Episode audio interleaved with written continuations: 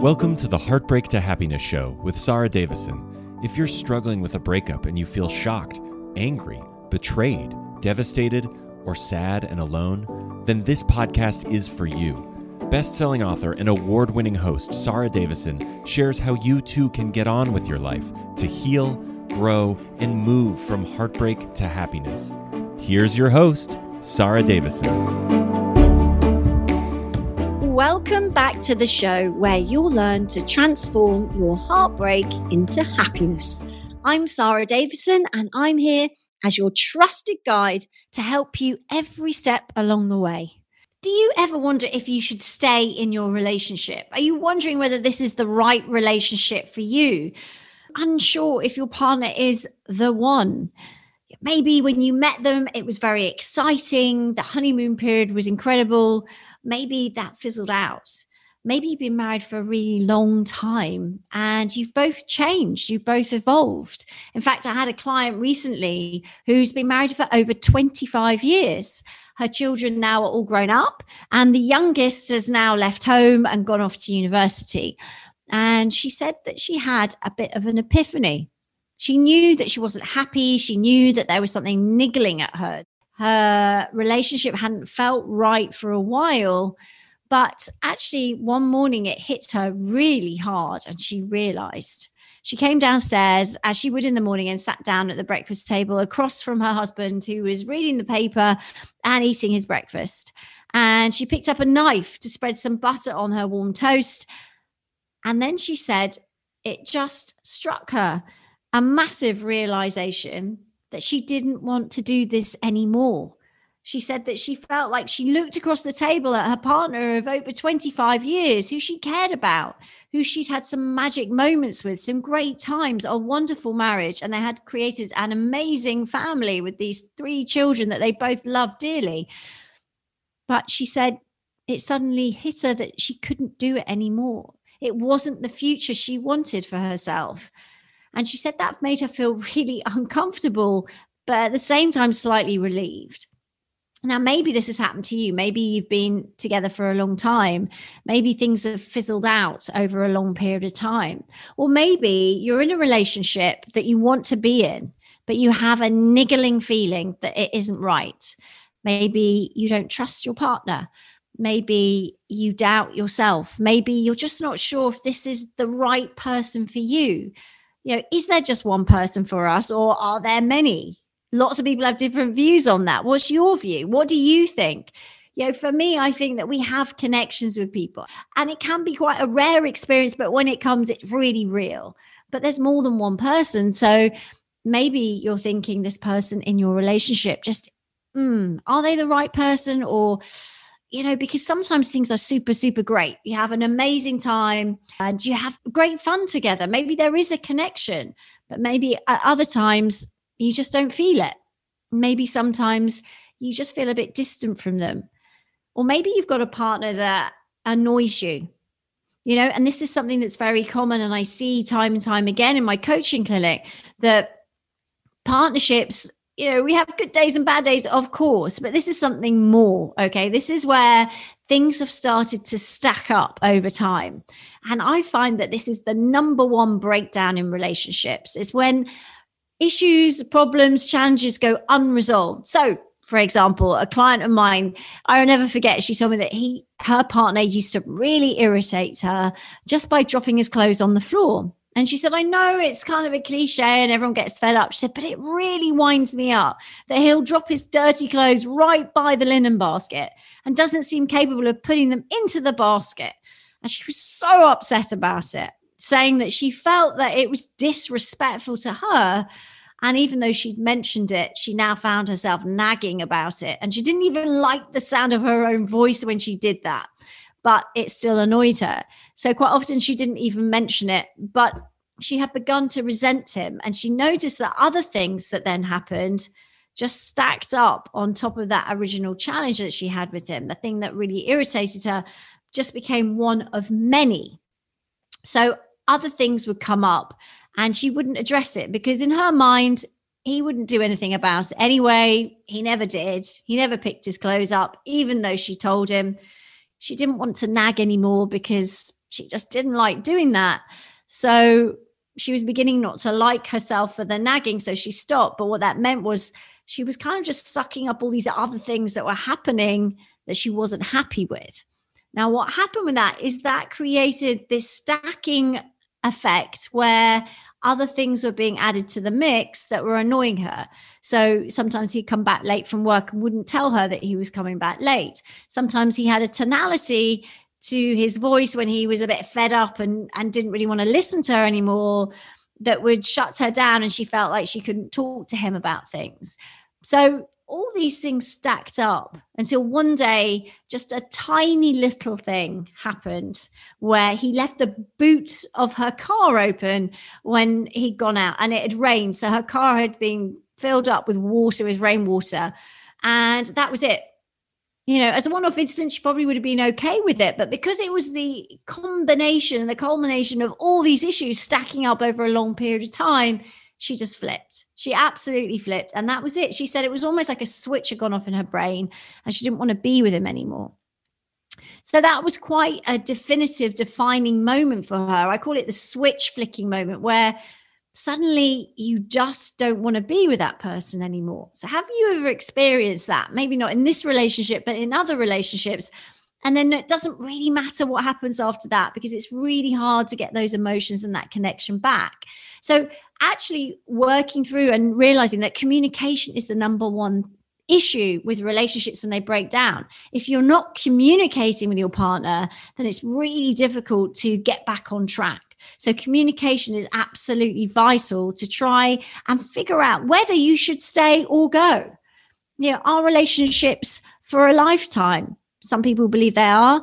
I happen to believe that sometimes relationships come along and serve you for a time in your life. You can have the best time with someone for two or three years, maybe 10, 15 years, maybe more, maybe less. But then you grow apart.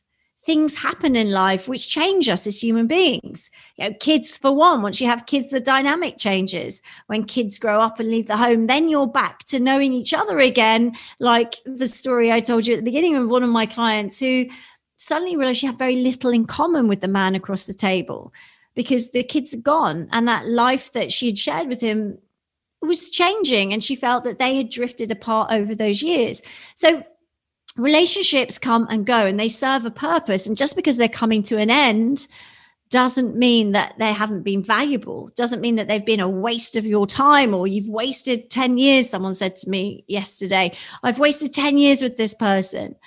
Well you could choose to look at it that way, absolutely. But my preference is to look at it as if, well, I've had nine years with this person. I've learned things, I've experienced things, I've had some incredible times, some magic moments, and I'm going to keep those and cherish those because they are important. And wishing your life away is just something that, you know, doesn't really serve you or help you move forward. What I'm looking to share with you here is some tools that can help you move forward positively. So, should you stay or should you go in your relationship right now? If there's fundamental issues around trust, maybe you just have a niggling feeling, or you know from past experience that your partner has cheated on you. So, therefore, that is a real issue.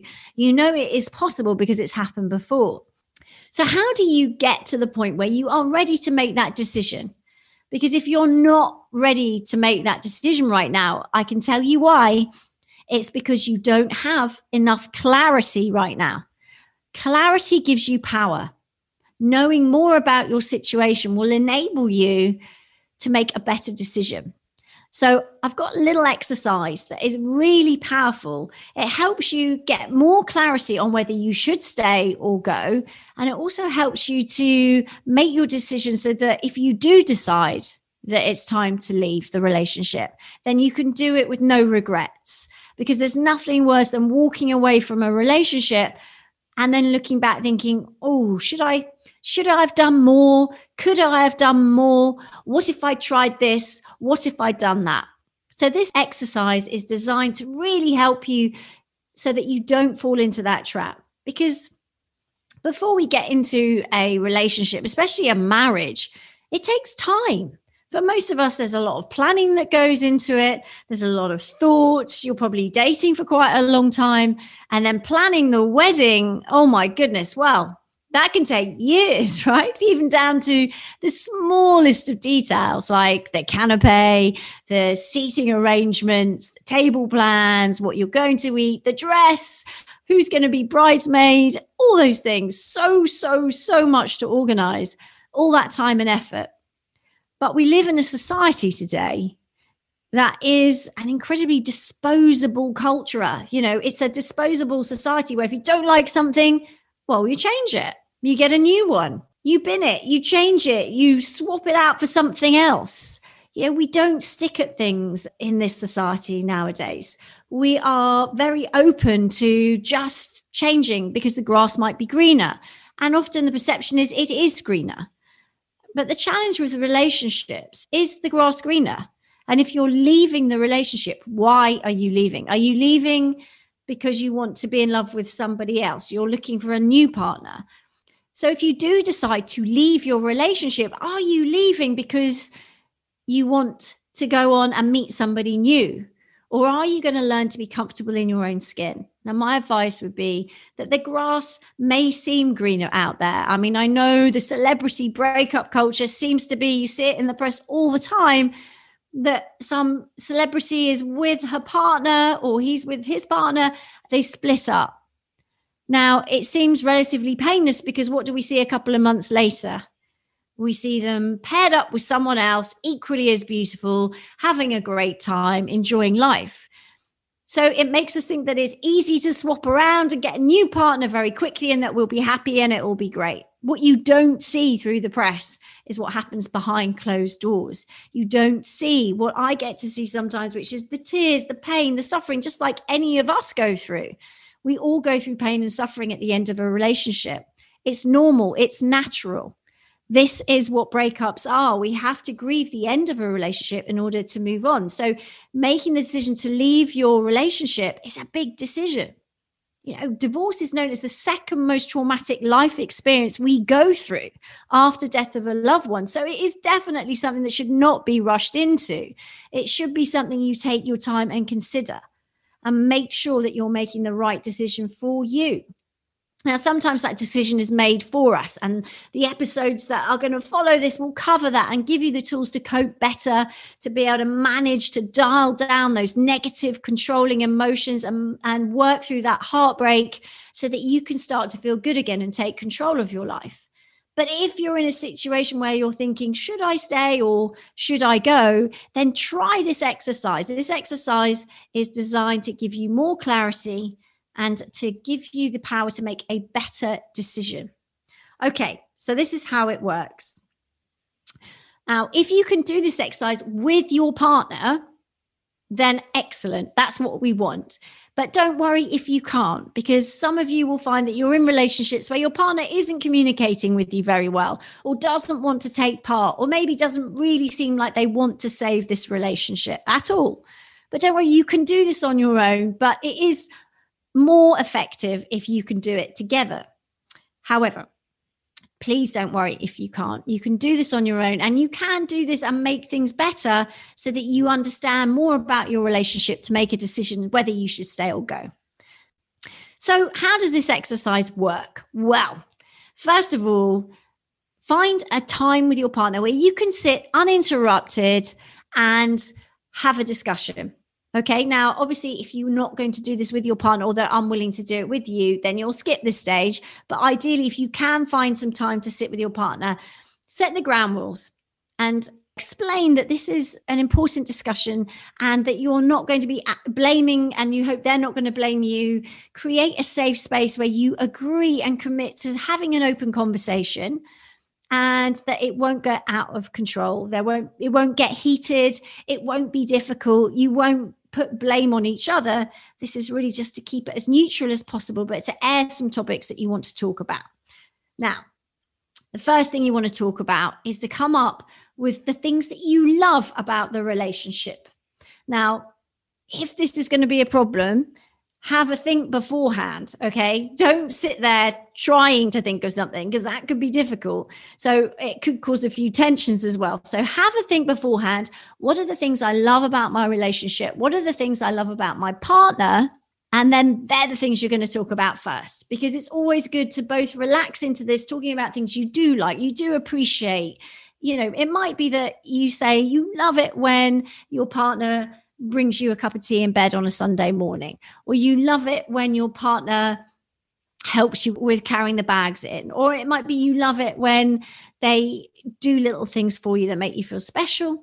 Whatever it is, come up with a few things that you love about them. It might be the fact that they're very attractive to you or something that means something to you that you can share with them that's going to make them feel good. Okay. So I want you first to, to focus on the positive things, the things you do love. Now try and come up with three things.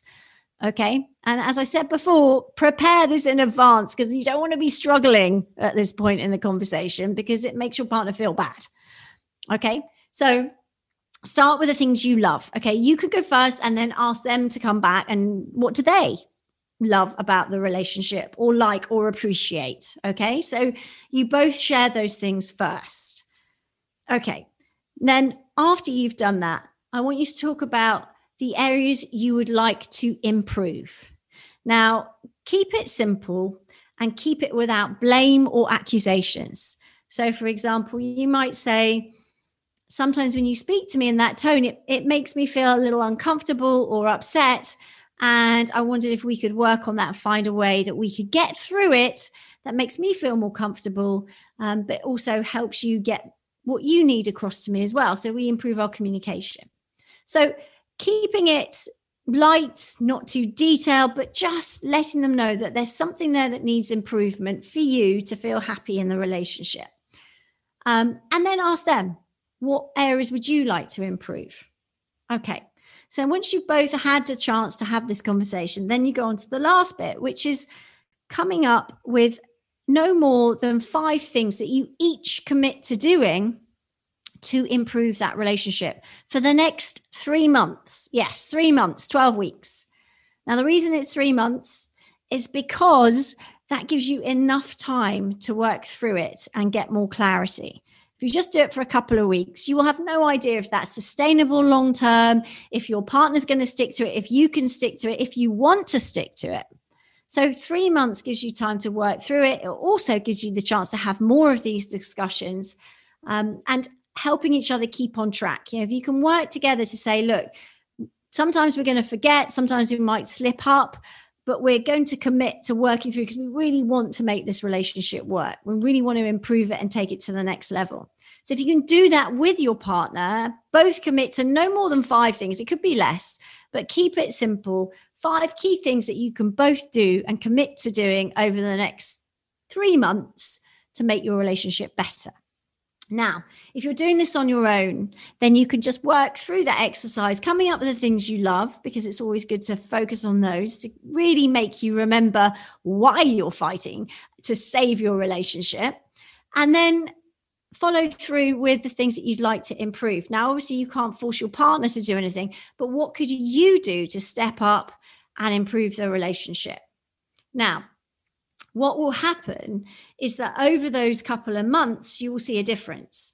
One of my male clients came to me saying, My wife is going to leave me. She's told me when the eldest child goes to university, she's told me she's leaving. She said, I never listen to her.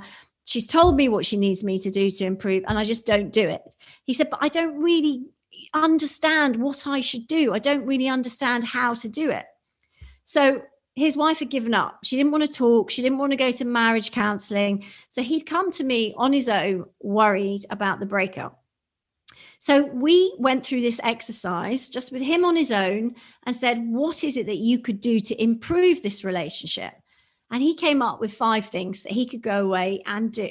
Now, his wife was so impressed with what she'd seen him do that she came to see me six weeks later and said, What has happened to my husband? Finally, after all these years, he started doing the things that I wanted him to do, that I nagged him to do. And now he's doing them.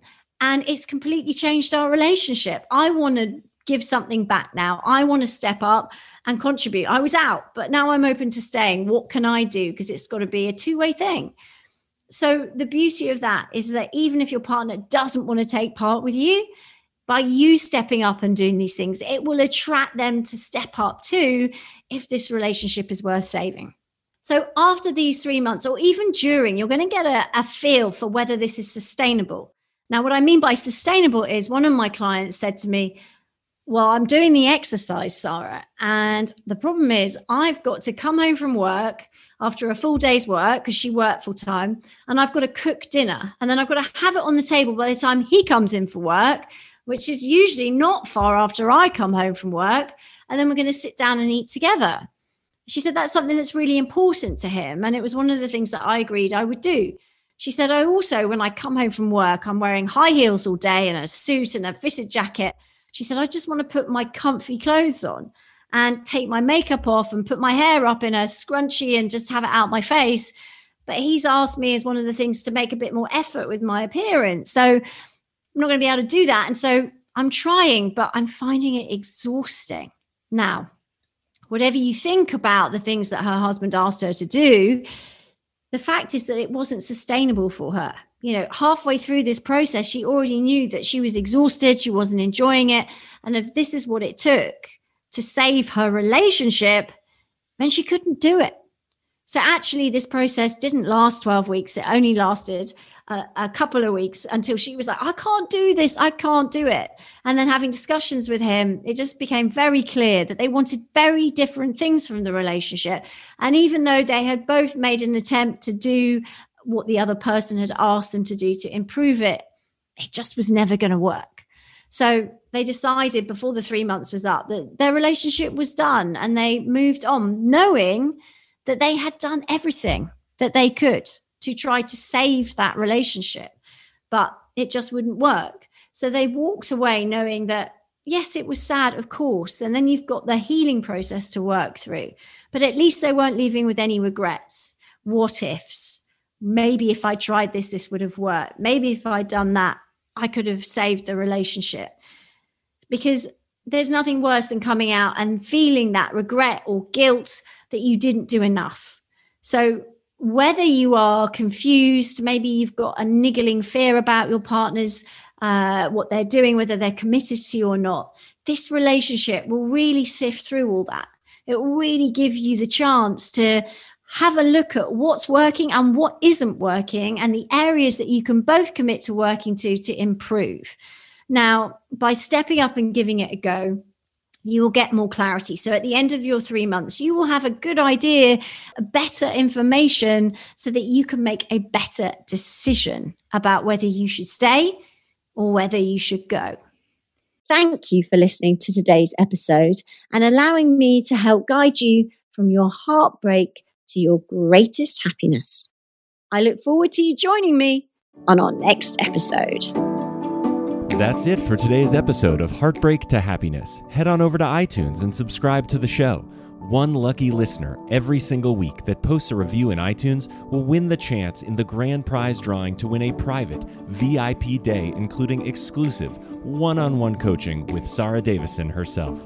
Be sure to head on over to heartbreaktohappinesspodcast.com and pick up a free copy of Sara's gift. Then join us on the next episode.